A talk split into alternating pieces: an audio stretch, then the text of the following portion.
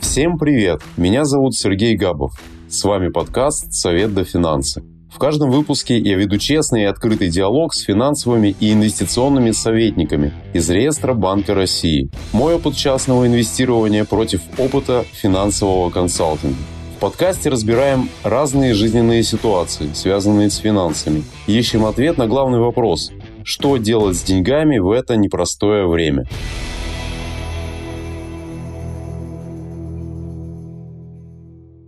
Сегодня у меня в гостях инвестиционный советник Андрей Лисин. И беседовать, конечно, мы будем про инвестиции, но не на фондовом рынке. Сегодня поговорим про прямые инвестиции в малый и средний бизнес. Андрей, добрый день. Добрый день, Сергей. Андрей, я знаю, что вы консультируете клиентов как э, инвестсоветник, э, то есть помогаете с финансовым планированием, составляете инвестиционные портфели, даете рекомендации, какие акции или облигации стоит купить на фондовом рынке. Однако ваша практика не ограничивается фондовым рынком, и вы специализируетесь также на прямых инвестициях в бизнес, в непубличные компании. Я узнал, что прибыль в этом направлении может быть довольно большой. Например, по одному из ваших проектов ваши клиенты получили 60% за неполный год. С какими запросами к вам пришли эти клиенты? Как им удалось э, получить такую прибыль? Можете рассказать подробнее про эти случаи? Начну, наверное, даже сначала. Я в целом веду деятельность э, в сфере финансов с 2005 года, и за это время, во-первых, сам использую и применяю разное, огромное количество разных финансовых инструментов, а во-вторых, сформировал осознание того, что ни один из них не может в полном объеме закрыть все задачи и вопросы людей с точки зрения обретения финансовой стабильности, финансового благополучия. Только комплекс. То же самое, как нельзя построить дом, имея в руках только лопату или только молоток.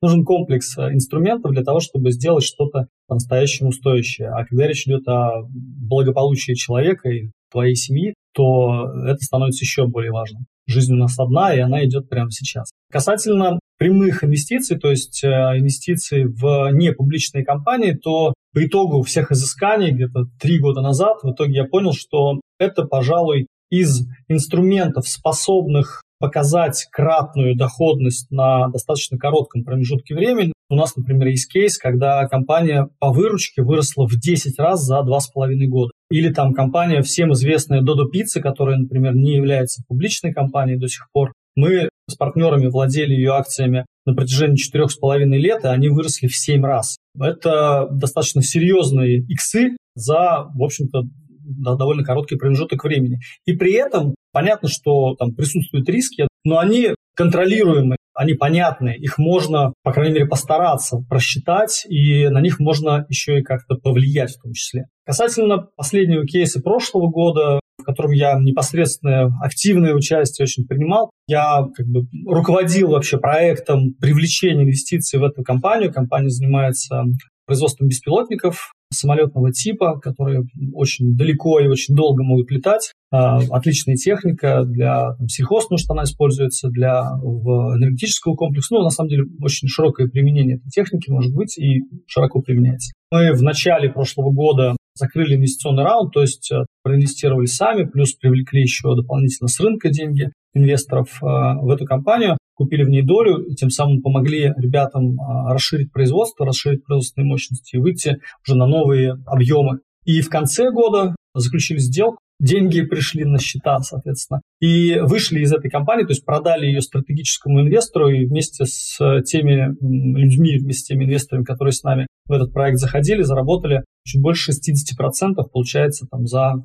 7-8 месяцев. Что, ну, на мой взгляд, является очень хорошим результатом, учитывая то, что не было рисков, наверное, там потерять совсем, они были мизерные, но были риски заработать больше или меньше. Ну вот получилось вот так. Такие кейсы, их довольно много, с удовольствием а, вам порассказываю про них. Все же, прямые инвестиции в бизнес, что это такое, как это работает и чем отличается, например, от инвестиций на фондовой бирже или в недвижимость? Тут надо, да, сильно разделить, потому что если мы сравниваем это с фондовой биржей, то тут отличий не так уж и много на самом-то деле, потому что и то, и то – это инвестиции в бизнес. То, что меня увлекает, то, что меня вдохновляет, это инвестиции в бизнес. То есть, когда деньги мы вкладываем во что-то настоящее, во что-то созидательное, Мы, по сути, помогаем предпринимателю или бизнесмену развиваться. А развиваться – это значит создавать товары и услуги, которыми пользуются люди, э, создавать новые рабочие места, платить налоги и так далее, развивать экономический процесс. То есть деньги не просто там, лежат э, и на них капают какие-то проценты, как на депозите, и банк уже там чем-то занимается.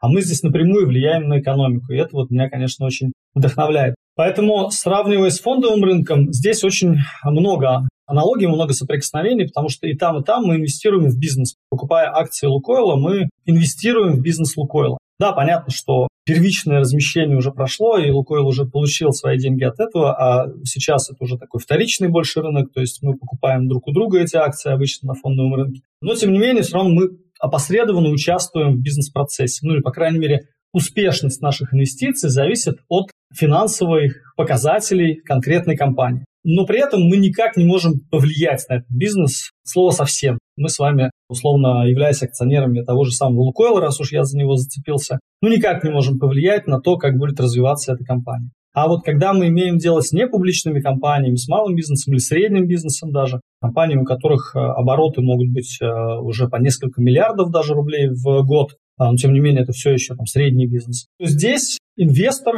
ну особенно если он более-менее крупный инвестор, он может войти в совет директоров, он может как минимум контролировать и быть в курсе тех сделок и того вектора развития компании, тех решений, которые принимаются. И мало того, если у него есть соответствующие компетенции, а вот э, там, я стараюсь именно таких инвесторов искать для предпринимателей, для наших проектов, так смарт-инвесторов так называемых, то он еще и может повлиять на развитие бизнеса и, соответственно, повлиять на успешность своей инвестиции. То есть он купил долю в компании, внес в нее, кроме денег, и свой опыт, свой нетворк, а, может быть, даже какую-то синергию со своими текущими бизнесами можно найти. И тогда получается ситуация, когда вин-вин-вин-вин-вин со всех сторон. И проекту хорошо, он получил деньги, финансирование, плюс он получил высококомпетентного кадра, которому не нужно платить зарплату и который при этом заинтересован в том, чтобы все получилось. Инвестору хорошо, потому что он получает вот этот дополнительный элемент контроля и дополнительный элемент надежности, потому что часто надежность – это очень близко с контролем. То есть если я могу все контролировать, значит, у меня возникает как минимум ощущение надежности. Поэтому мы любим недвижимость все, потому что мы можем ее потрогать, мы можем ее разными рецепторами ощутить. Вот она. Пощупать ее, постучать по ней, получить звук какой-то, попробовать на вкус, если хотите, эти кирпичи, потому что вот мы их видим, они есть. И возникает ощущение контроля, и поэтому недвижимость вызывает такое ощущение надежности, что, конечно, отчасти, конечно, тоже правда. И риски в недвижке тоже есть. По поводу фондового рынка, надеюсь, ответил немножко, да, то есть это близкие понятия, потому что это инвестиции в бизнес и там, и там. Я хотел бы понять, а для пассивных инвестиций, прямые инвестиции в бизнес э, подходит или нет? Вы рассказали об активной роли. Да, это вот активная фаза, а есть еще и инвесторы, у которых ну, нет желания погружаться в бизнес-процесс, да, то есть у них есть там, свои дела, свои заботы, какие-то свои увлечения, и не очень-то им интересно влиять на успешность. Им больше важна консервативная составляющая, чтобы было надежно, чтобы раз в месяц или раз в квартал мне денежка капала на счет, и все. И такие обычно любят как раз недвижимость. То есть это как раз такой инвест-профиль человека, которому, скорее всего, подойдет недвижка. И недвижка – это, в общем-то, хороший вариант с точки зрения сохранения капитала, с точки зрения такого сбережения потому что все равно там цена ее там, на уровень инфляции ну, так или иначе растет. Но другое дело, что тот денежный поток, который дает ну, подавляющее большинство объектов недвижимости, будь то жилая или, там, или коммерческая недвижимость, она ну, не обгоняет инфляцию. То есть если посчитать все как следует, тот денежный поток от сдачи в аренду какого-то объекта недвижимости, там, вычесть из него налоги, вычесть из него какую-то амортизацию или расходы на обслуживание, какие-то дополнительные риски, если все это посчитать, то ну, обычно 3-4, может быть, 5% годовых – это вот тот экономический эффект от сдачи в аренду объектов недвижимости. Конечно, есть исключения из этих правил, но статистика такова. Но зато это надежно, зато это предсказуемо там более-менее, зато это ну, достаточно так, прогнозируемо. Я хочу вам сказать, что в непубличном секторе есть подобные кейсы. То есть вот у нас инвесторы, например, очень любят, особенно там сейчас, времена неспокойные, и чем быстрее инвестиция дает там, ну, некую отдачу, чем быстрее вы видите эти поступления на свой счет, тем спокойнее. И поэтому инвесторам очень нравятся, например, такие дивидендные истории. У нас есть классный кейс, это сеть детских парков развлечений. Можно купить акции управляющей компании, которая управляет там, 22, по-моему, на сегодняшний день достаточно активно развиваются. парками детских развлечений. В Москве и там по России есть э, сеть растущая. Очень понятный бизнес, прозрачная бизнес-модель. Да, понятно, там много каких-то сложностей, много нюансов. Управляющие компании действительно талантливые люди, которые это делают и развивают этот бизнес. Но, тем не менее, нет никакой там какой-то супертехнологичности. Есть просто дисциплинированное соблюдение бизнес-процессов. Но вот когда мы разбирали пример э, с 60% годовых, это высокая прибыль, очень высокая. Вы говорите, может быть и выше. Но там, где высокая прибыль, всегда присутствуют и высокие риски. В случае с инвестициями в бизнес, каким риском должен быть готов инвестор? Кому точно не стоит идти в это направление, заходить? В принципе, я как инвестиционный советник, конечно, первое, с чего мы начинаем в общении с э, клиентом, с инвестором, с того, что мы проводим такую диагностику текущего финансового состояния. То есть нужно понять вообще, какая у человека сейчас, какой фундамент у него с точки зрения капитала. И инвестиции в бизнес, будь то фондовый рынок, будь то тем более прямые инвестиции, то есть не публичные компании, это точно не первое, с чего стоит начать. Первое, с чего стоит начать, это создание такой крепкой, модно говорить, подушки безопасности, ну, я там называю это таким фундаментом финансовым. То есть это капитал, который более консервативен. Это та же самая недвижимость, это могут быть там облигации федерального займа, либо там компании первого эшелона. Это может быть и не только в рамках Российской Федерации подобные инструменты, то есть диверсификация еще и страновая может быть, но это более такие спокойные инструменты. Фонды, опять же, да, можно посмотреть фонды на те же облигации или там широкие фонды, если уж на акции, то через фонды заходить. Это вот первые шаги, некая эволюция инвестора, как я это называю. То есть когда вы закрыли вопросы А. безопасности вашего капитала и Б. вопрос ликвидности, то вот дальше уже имеет смысл смотреть на бизнес через фондовый рынок, через, э, на чужой бизнес, через инвестиции в непубличные компании или, может на свой бизнес. Да, это еще более рисковая история. Начинать запускать свой какой-то бизнес, что-то новое дело. Потому что, ну, там, наверное, 9 из 10, а может быть и 9,5 из 10 стартапов, они первые два года не выживают. Возвращаясь к рискам в бизнесе. Ну, во-первых, есть риски страновые геополитические, если хотите, государственного уровня, которыми ну, вообще никакой предприниматель управлять точно не может. Поэтому, когда иногда люди говорят, ну вот здесь мой бизнес, в котором я владею, я в нем все понимаю, все контролирую и всеми рисками управляю, это ну, некий миф, эти очки нужно снимать и топтать их, вот, э, потому что иначе жизнь удивит.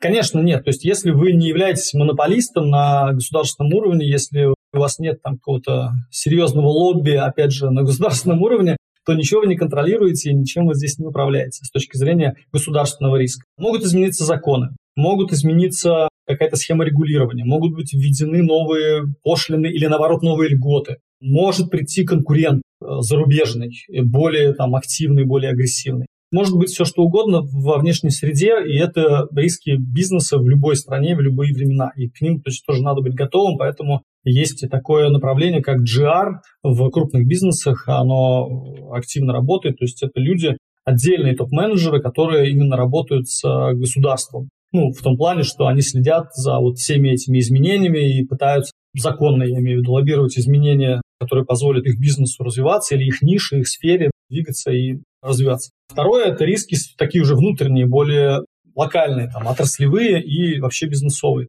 Внутри каждого бизнеса огромное количество рисков. А, это и персонал, это, опять же, и конкуренты, это и технологии, которые у нас у всех есть пример на нашем веку, там какая-нибудь компания Canon, которая производила прекрасные пленочные фотоаппараты, и потом пришел смартфон и просто убил вообще этот бизнес полностью на корню. Это бесконечно. Технологии сейчас развиваются настолько быстро, что ваш бизнес или там технология, на которой он строится, может устареть завтра. То есть это тоже риски. Не говоря уже о человеческом факторе. Сейчас бизнес вообще во всех отраслях развивается настолько стремительно, что ни один конкретный человек не может успеть за этой скоростью, за этой динамикой. В какой-то момент возникает ситуация, когда ваша отрасль уже ушла вперед, а вы еще за ней не успели. И вот если основатель продолжает жить мифом о том, что он э, умнее всех в этой отрасли, то э, это путь э, уже, опять же, в никуда. То есть это серьезный риск для бизнеса. Особенно это заметно в технологиях, в технологических компаниях. А сейчас они везде, они идут везде. Вот мы видим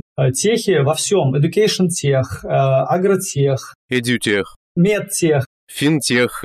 Да, примеров совершенно много, да, абсолютно во всех отраслях э, цифра заходит. Прикрути и будешь прав, да, и, и так и есть. Ну, я хотел сказать, просто прорезюмировать, поэтому рисков довольно много в бизнесе, и то есть нужно это просто осознавать, не нужно жить в иллюзии, что я тут все контролирую и, и всем управляю. Мой бизнес – это самое надежное место. В плане рисков, а диверсификация активов для снижения э, этих самых рисков, она возможна, если инвестируешь в бизнес? То есть это будут, может быть, разные компании из разных отраслей, или как это все работает? Конечно. Именно так. Диверсификация – это самый эффективный способ снижения рисков в принципе вообще, в любой ситуации. В private equity, ну то есть в прямых инвестициях, это, естественно, тоже работает. Очень правильная идея, очень правильная мысль инвестировать в компании из разных отраслей, из разных стран, соответственно, в разных валютах, работающих на разных рынках. Также можно и инвестировать в компанию, которая уже даже в своем бизнесе диверсифицируется с точки зрения структуры выручки. То есть когда она не зациклена на одном конкретном там, продукте или услуге, а она вокруг него еще какие-то смежные истории развивает и двигается на разные целевые группы клиентов, на разные рынки, может быть. Это вот является для меня, для нас там, большим приоритетом при выборе и при анализе таких инвестиционных э, кейсов, инвестиционных проектов. Поэтому, конечно, да, нужно диверсифицироваться. Для инвестора это вообще первое, что надо делать. С другой стороны, не нужно и к этому тоже фанатично подходить. Мы с коллегами тоже, у нас есть такая ну, полушутка, слишком излишняя диверсификация – признак низкого уровня аналитики. Когда вы не можете качественно проанализировать там, ту или иную компанию, вам проще закупить там, всего подряд и вот так вроде бы снизить риски. Но тем самым вы снижаете риски на положительный исход. Риск сильного роста вы тоже снижаете. Ну да, как и на фондовом рынке бывает, э, что у человека в портфеле там 30-40 акций, и он как бы чувствует себя спокойно, потому что вот это слово диверсификации, якобы я ее сделал, а на самом деле он, э, уходя от одних рисков, э, приходит к другим. Да, да, да, совершенно верно. По фондовому рынку, к чему, например, мы стремимся, когда помогаем клиентам формировать и управлять портфелями? Ну, одна компания, если мы говорим про достаточно такой более-менее умеренно агрессивный портфель, который состоит именно из акций, потому что все-таки до этого должны быть еще консервативные инструменты, как я ранее сказал. Вот если мы берем портфель из акций или ту часть портфеля, которая состоит из акций, то это желательно, чтобы 4-5 разных сфер, если в рамках одного государства, да, потому что еще есть государственная диверсификация. Должен быть и Китай, должны быть европейские компании, должны быть обязательно американские компании, можно и другие развивающиеся рынки посмотреть, там и в Латинской Америке есть интересные инструменты. Возвращаемся, например, в Россию. 5-6 отраслей, причем, если мы понимаем, что Россия все-таки это страна в большей степени сырьевая, то, ну, конечно, превалирующее место будут занимать наши добытчики всего на свете, начиная от золота, заканчивая нефтегазом, или наоборот, начиная от нефтегаза, заканчивая там, редкоземельными металлами. Потому что это основа российской экономики, как ни крути, и эти компании, они, конечно, самые экономически сильные в структуре крупнейшего бизнеса российского. Вот. Потом, конечно, должны быть сектора, которые менее цикличные или вообще там не цикличные, типа тех же там, продуктов питания, сельское хозяйство, там, медикаментов, коммуникаций. И здесь мы тоже это видим, там тоже МТС или там Ростелеком достаточно серьезные дивидендные истории и, в общем-то, такие квазиоблигации уже МТС называют. И можно довольно долго получать э, просто дивиденды и как бы особо не, не переживать. Ну, сейчас вообще такие времена, которые вносят коррективы во все правила, но тем не менее правила все равно продолжают действовать. То есть это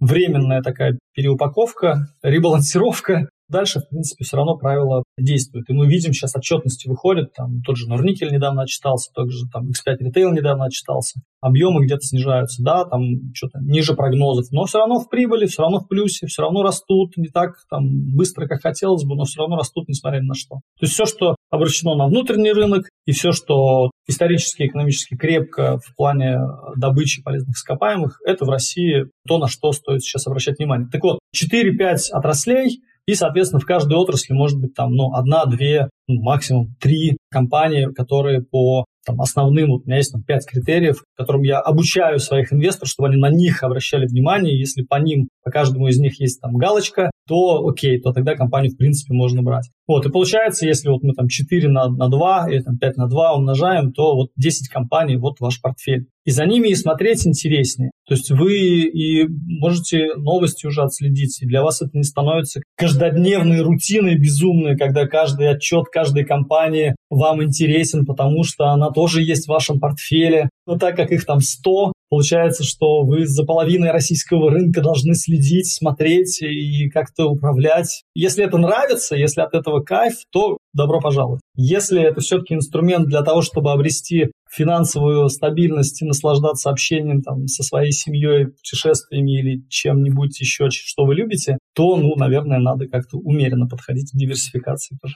Вы сказали про диверсификацию по валютам в случае инвестиций в бизнес. Как это работает? Э, вы и ваша команда предлагаете что-то вне российского рынка? Да, в том числе. У нас есть классные российские проекты и компании. В прошлом году э, очень хорошие результаты получили по нашим российским бизнесам. Э, многие из них хорошо выросли, многие из них мы дорастили, э, доупаковали и структурировали сделки, когда их покупают э, крупные российские корпорации, то есть стратегические инвесторы. И это успех и для предпринимателей, для бизнеса, потому что они получают ну, там, реально хорошие вливания и э, перспективы там, в плане контрактов и так далее. То есть прям развитие. И это хорошо для нас и для наших инвесторов, потому что ну, мы все неплохо заработали за там, достаточно короткий промежуток времени. И сейчас э, мы новые проекты в России активно развиваем из разных сфер. У нас есть интересный сейчас проект технологичный. Ребята делают э, промышленные комплексы на основе лазерных технологий, например,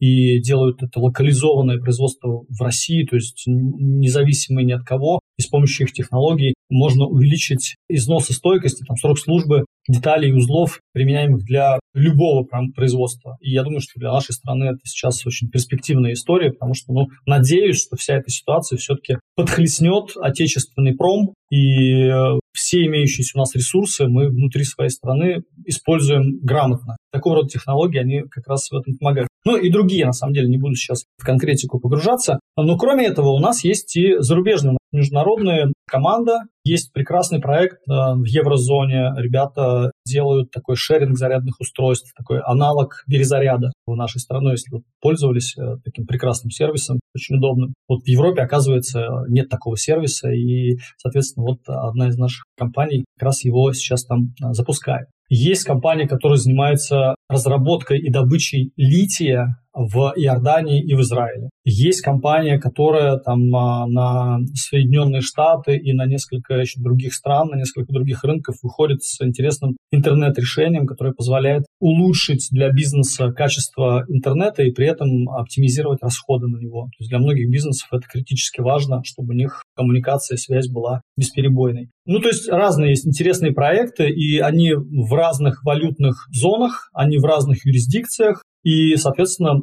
это позволяет инвестору также диверсифицироваться и по государственному принципу, и по валютному принципу, ну, еще и по отраслевому, естественно, принципу. То есть он получает, покупает доли в компаниях, которые работают на совершенно разных рынках. Какие критерии для входа, например, размер стартового капитала? Когда речь идет про private equity, я говорю мы, да, потому что у нас есть компания Impact, в рамках которой мы объединились с коллегами, с партнерами, и вот в рамках этой компании мы занимаемся только private equity, то есть мы ищем только интересные сделки долевого финансирования, покупки, прямой покупки доли в разных э, компаниях. То есть в этом наша основная компетенция, и вот в рамках этого партнерства я, собственно, в этой теме развиваюсь. То есть основным нашим клиентом, основным нашим инвестором является квалифицированный инвестор. Это не значит, что э, обязательно у человека должен быть вот этот статус Центробанка, да, знаете, вот эти требования, которые ЦБ предъявляют, и через брокера мы можем получить такой статус. Хотя иногда он нужен, то есть для оформления некоторых сделок, чтобы соблюсти требования ЦБ, нужно, чтобы у человека был такой статус. Но это не обязательно для нас, для нас это само понятие просто важно. Человек должен осознавать, что он делает, что э, любая инвестиция, тем более инвестиция в бизнес, сопряжена с рисками. Он должен иметь возможность понять эти риски, оценить, получить достаточную информацию, ее там, обработать в своей голове. Мы обязательно подсвечиваем всегда там, узкие места, если есть в этом проекте. То есть мы предоставляем максимум материалов, максимум аналитики. Мы в подавляющем большинстве заходим сами своим акционерным капиталом, то есть своими деньгами в этот проект. То есть э, мы тоже рискуем, и поэтому мы достаточно глубоко его оцениваем. И на основании всего этого человек уже принимает решение. Вот это мы имеем в виду квалифицированно. То есть человек должен как бы осознанно принимать эти решения. И это не должны быть точно последние деньги. Все-таки структура капитала должна быть у человека как-то сформирована. О каких суммах идет речь для старта? Меньше, чем 3 миллиона рублей ни в один проект, наверное, сейчас у нас зайти нельзя. То есть 50 тысяч долларов или евро, 3 миллиона рублей – это вот, наверное, минимальные чеки, с которыми можно уже какой-то проект для себя подобрать. Далеко не все подойдут, но какой-то выбор уже будет. Это сопряжено еще и с тем, что, например, если мы берем Россию, то многие проекты, то есть многие компании, в которые мы инвестируем сами и предлагаем инвестировать, это ООО, а в ООО есть просто даже ограничение по количеству участников. То есть там не может быть более 50 участников. И, соответственно, если вот там ООО хочет привлечь там полмиллиарда, 500 миллионов рублей, посчитайте сами, да, то есть если там мы эти 500 миллионов разделим на 50 даже, то получается, что ну, как минимум 10 миллионов – это минимальный чек получается для человека. Меньше просто не, не хватит места, не получится собрать. Для меня, как для новичка, как э, все это технически работает, можете объяснить? Например, на бирже, если все очень упростить, я выбрал акцию, нажал на кнопку и стал акционером. А в случае прямых инвестиций как? Допустим, у меня есть капитал, и я записался к вам на консультацию и рассказал, что хочу инвестировать в бизнес. Как дальше будут развиваться события для меня? Если мы с вами в рамках консультации вместе поняли, что все-таки действительно прямые инвестиции в бизнес вам подходят, тогда помогу вам подобрать инструмент, который вам подойдет оптимально. С точки зрения, как это происходит технически, давайте шагну назад немножко. Вы сказали, вот фондовый рынок, там все понятно. Нажал на кнопку, и как бы ты стал владельцем акций. Если чуть заглубиться, то это же происходит каким образом? Да, вы нажали на кнопку, брокер получил поручение от вас таким образом, что вы хотите купить. Он поискал в своем списке, есть ли встречные поручения, то есть хочет ли кто-то продать по этой цене. Если это есть, то он вас сметчил, то есть он вас соединил, брокер, и случилась сделка. Учитывая то, что на фондовом рынке ликвидность огромная, ну то есть довольно много заявок на покупку и много заявок на продажу, то этот матч, он происходит довольно быстро, то есть он может происходить в течение там, мгновений, нескольких секунд. Далее, что делает брокер?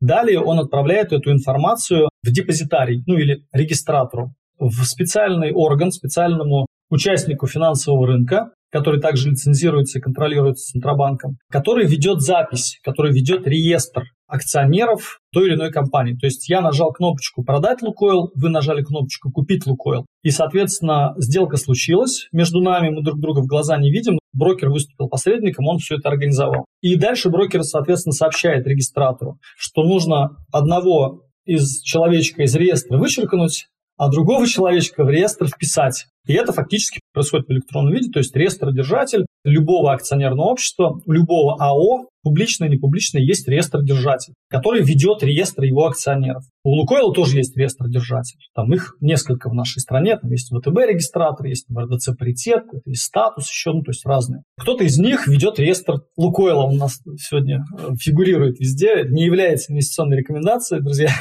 Просто почему-то попался Лукойл. И он, в общем, эту запись ведет и все, и фиксирует. Это, знаете, по аналогии с недвижкой, когда вы совершили операцию с недвижимостью, то там, в Росреестре вносится запись, что вы теперь владеете объектом недвижимости, кадастровый номер такой-то, такой-то. Вот с акциями любого акционерного общества то же самое. Когда сделка публичная, вот мы сейчас проговорили, как это происходит. Когда сделка не публичная, по сути то же самое, только у вас нет брокера, у вас нет посредника, и вы эту сделку совершаете напрямую с самой компанией, ну чаще всего. Например, если это акционерное общество, как вот у нас сеть парков развлечений, да, Замани, это акционерное общество, то заключается договор именно с ним, что вы покупаете акции этого акционерного общества. У этого акционерного общества также есть регистратор, который ведет реестр всех его акционеров. То есть на основании вот этого договора купли-продажи подается распоряжение этому регистратору, что вот теперь Иванов Иван Иванович там, Лисин Андрей Николаевич владеет тысячей акций АО «Замани».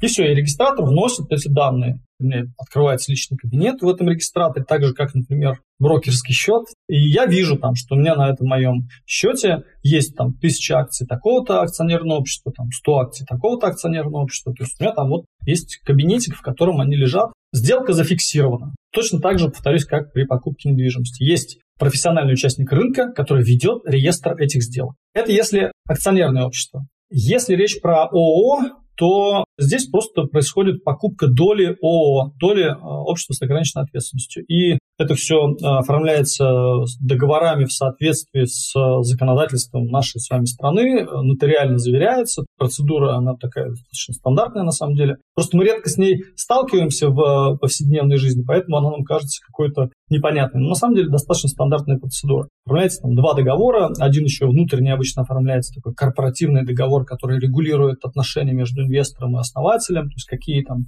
решения нужно согласовывать, какие не нужно и так далее. Но с точки зрения оформления нотариально заверяется, и вы становитесь соучредителем конкретного ООО, владеете там конкретной долей.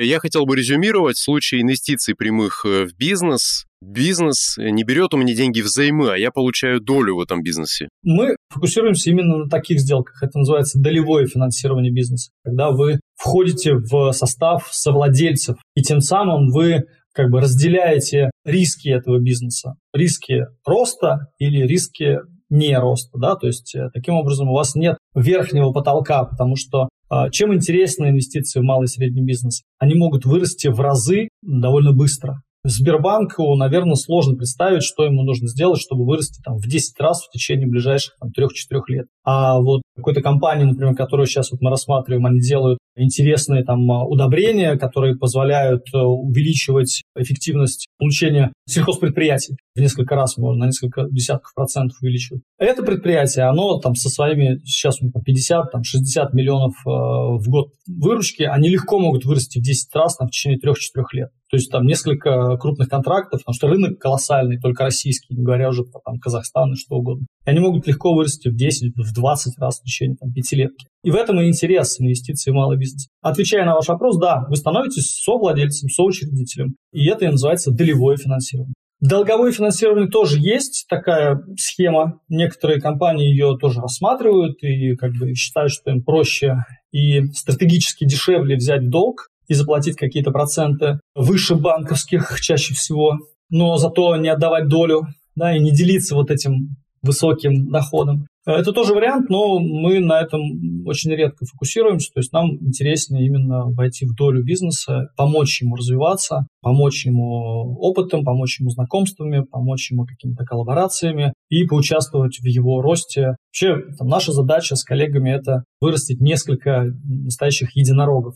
Единорог – это компания, которая стоит там, миллиард долларов. Вот э, это такая у нас задача, и мы к ней идем. Андрей, а есть отличия между краудинвестинговыми платформами, которые активно развиваются в России, и вашим подходом, подходом вашей команды в том, что касается прямых инвестиций в бизнес? Конечно, есть. Основное отличие заключается в том, что в теме краудинвестинга для инвестора, конечно, ну, с одной стороны, там есть какой-то плюс в том плане, что он может маленькую сумму, любую, там, не знаю, некоторые площадки там от тысячи рублей собирают уже, вот, и он может уже поучаствовать в проекте, вложив небольшую сумму денег. У нас этот порог входа гораздо выше, при этом мы стараемся как раз найти именно смарт-инвесторов, то есть мы стараемся найти умные деньги. Мы стараемся найти умные деньги, и сам этот подход, он предполагает взаимодействие с, ну, не хочу никого обидеть, но немножко с людьми другого уровня мышления, что ли, с людьми другого опыта, других компетенций. И это гораздо более интересно в процессе. Жизнь — это не только достижение целей да, каких-то, вот, э, добежать до точки Б, а сам процесс бега к этой точке Б – это и есть жизнь. И поэтому сам процесс, он тоже должен быть кайфовым, то есть он тоже должен быть интересным. Ну а что может быть интереснее и кайфовее, чем общаться с людьми, которые реально что-то создают, что-то созидают, э, которые смотрят на мир очень широко, открытыми глазами,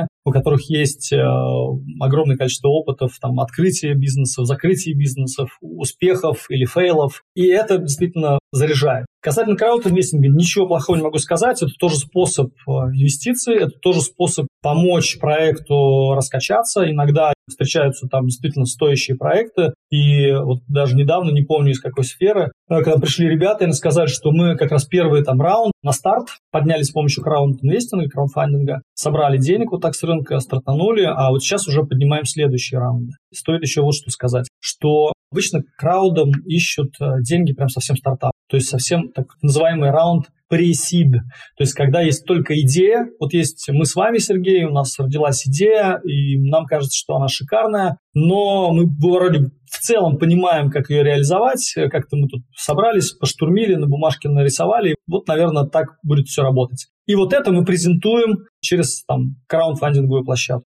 и собираем на это деньги. И вот с этого момента начинаем что-то делать. Это самая ранняя стадия, это такой стартап, стартап, стартап. Мы все-таки ищем компании, рассматриваем компании, которые уже там, несколько лет, возможно, уже работают, у которых уже бизнес-модель опробована, у которых уже понятна продуктовая линейка, у которой есть продажи, есть выручка, она растет, уже, скорее всего, есть э, прибыль или как минимум операционно прибыльная компания, у которой есть э, какие-то ФИПы, так называемые, то есть там факторы инвестиционной привлекательности, у которых есть какие-то уникальные моменты. У нас подавляющее большинство наших компаний – это компании, у которых есть патенты, защищенные на разные там, технологии или на разные решения, какие-то есть ноу-хау. То есть есть что-то, что их реально выгодно выделяет, и есть уже доказанная бухгалтерией состоятельность этой идеи, этой модели. То есть это бизнес, который уже работает и которому там, что-то принадлежит. Ну, там, для понимания, у нас, например, в портфеле есть агрохолдинг. У них там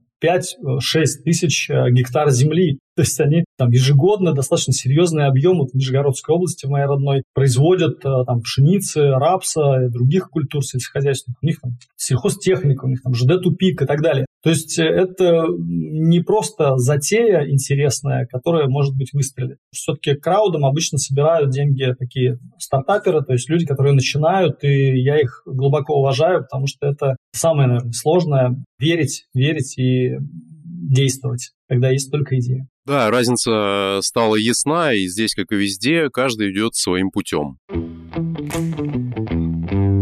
Андрей, а если хочешь самостоятельно разобраться с тем, в какие компании вложить деньги, на что стоит обратить внимание и что профессионал лучше сделает в плане анализа, чем я? Есть вообще такое понятие, как насмотренность. Если вы постоянно, регулярно, день за дня занимаетесь чем-то одним, чем-то конкретным, то, скорее всего, вы уже гораздо больше и глубже и быстрее можете принимать правильные решения, чем я, придя в эту же нишу вот только что. Хотя, конечно, разобраться я тоже смогу.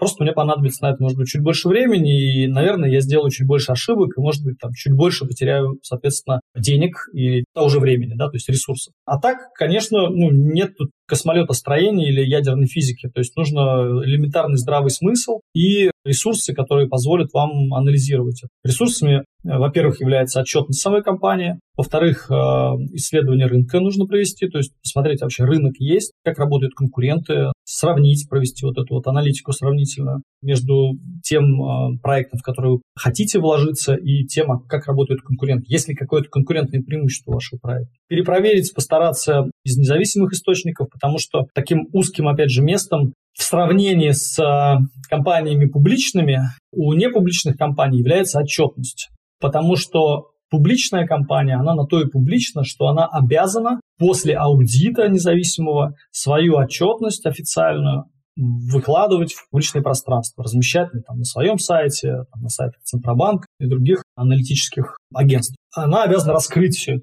А непубличная компания, хоть и ведет, конечно, отчетность по бухгалтерии по своей, сдает ее в налоговую и так далее, но очень часто эта отчетность не вполне отражает реалии. То есть э, существует такое понятие, как управленческая отчетность. То, что бухгалтерия отчиталась в налоговую, это одна история, а то, как у нас на самом деле идут дела, это другая история. Это какая-то там Excel, условная тетрадочка основателя или э, топ-менеджмента, где они фиксируют ситуацию. Я сейчас очень утрирую, но думаю, что вы понимаете, о чем речь. И это не про то, что это какая-то серая бухгалтерия, а просто иногда, особенно в, когда бизнес э, только развивается, нужно что-то отразить в этом году, что-то отразить в другом периоде, чтобы поучаствовать в каких-то там субсидиях, чтобы получить какую-то оптимизацию. То есть это нормальный, на самом деле, процесс управления денежными потоками. Просто это нужно уметь читать и уметь анализировать.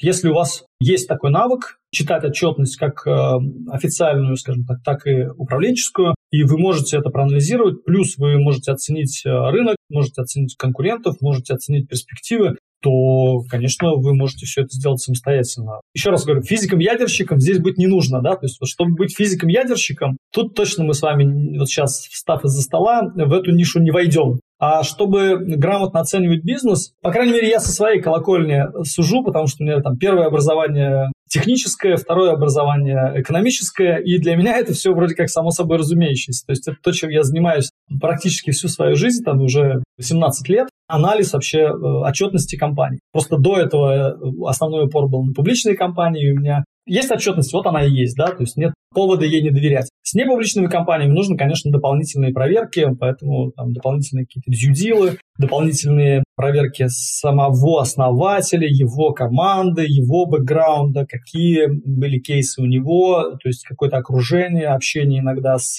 контрагентами, а как вообще вы себя чувствуете с этой компанией, действительно ли он так востребовано то, что она предлагает. Ну, то есть это более широкий подход к принятию решений и к получению вот этой самой информации. Приходится побольше побегать, в кавычках, чтобы собрать то есть это навыки, умения копать глубоко, потому что сегодня и публичные российские компании перестали публиковать отчетности. Непонятно, как ориентироваться и на фондовом рынке. По крайней мере, не всегда. Да, да. А если это даже публичная компания, но у нее есть еще и дочки не публичные, то собирая их отчетность и консолидируя, можно до выхода отчетности публичной компании тоже уже принять решение. Мы, вот, а, проработав таким образом, например, входили в свое время, два года назад, в компанию Мечел, по очень низким э, котировкам, когда еще она там совсем лежала. Потом после этого компания Мечел там выросла пять раз буквально там в течение года. Сейчас откатилась, конечно, правда, со всеми вместе, вместе со всем российским рынком, но все равно в серьезном плюсе, и мы там от них ждем очень хороших дивидендов. Опять же, не является индивидуальной инвестиционной рекомендацией, да, оговорочку сделать. Да, само собой. Андрей, что вы как инвестиционный советник э, могли бы посоветовать нашим слушателям, ну, по итогам нашей беседы?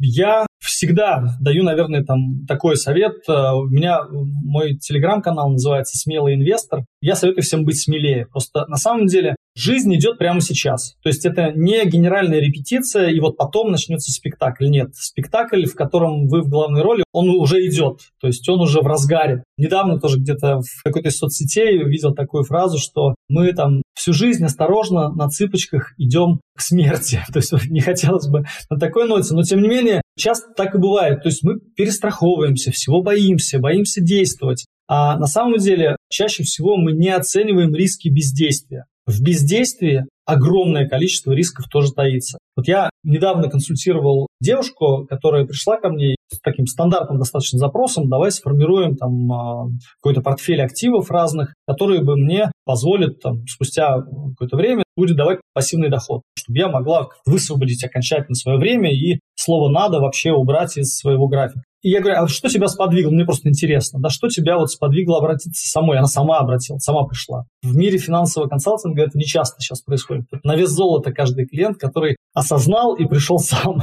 И она говорит, я заказала на госуслугах выписку с своего пенсионного счета и увидела, сколько у меня там накопилось денег за вот всю мою трудовую карьеру и поняла, что надо срочно что-то делать. То есть надо срочно что-то делать самой. Друзья, закажите выписки на госуслугах ваших пенсионных счетов. Посмотрите на них и подумайте, этих денег хватит для того, чтобы вы достойно жили. Да, если еще взять э, в расчет инфляцию будущую, да, на годы вперед и прочие факторы. Нужно заботиться самим о себе, не ждать каких-то чудес. Никто, к сожалению, или, может быть, к счастью, да, никто о нашем благополучии, кроме нас самих, не переживает ни минуты. Ну, может быть, мама или жена или муж, но и то не факт. Друзья, берите все в свои руки, берите жизнь в свои руки. Для этого не нужно делать каких-то титанических усилий, просто нужно посмотреть вообще трезво на то, что вы имеете сегодня, и на то, куда вы хотите прийти. И понять, что между этими понятиями,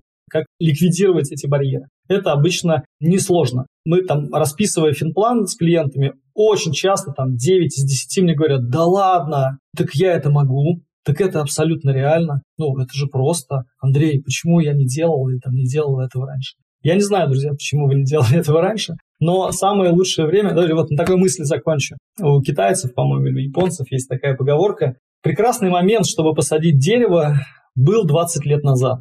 Но самый лучший следующий момент сегодня. Поэтому действуйте, инвестируйте смело и будьте богаты. Андрей, благодарю вас за интересную беседу, желаю вам удачи и надеюсь до новых встреч. До новых встреч, Сергей. Спасибо большое. Мне тоже было очень интересно. Хорошего дня. Всем пока. Записаться на консультацию к Андрею Лисину можно на сервисе «Советники инвестора». Ссылка будет в описании. А следующий эпизод станет последним в первом сезоне нашего подкаста. Поэтому мы пригласили особенного гостя и пообщаемся с очень популярным финансовым блогером Юлией Кузнецовой. Юлия является инвестиционным советником и автором обучающих курсов по инвестициям. Суммарная аудитория ее социальных сетей, по моим скромным подсчетам, превышает 580 тысяч человек. В подкасте поговорим про мышление инвесторов и гендерный подход к управлению финансами. Советник на примере своих клиентов расскажет, чем женские инвестиции отличаются от мужских и кто в итоге зарабатывает больше. Подписывайтесь на подкаст на площадках, чтобы не пропустить выход последнего эпизода первого сезона. Совет вам до финансы, друзья!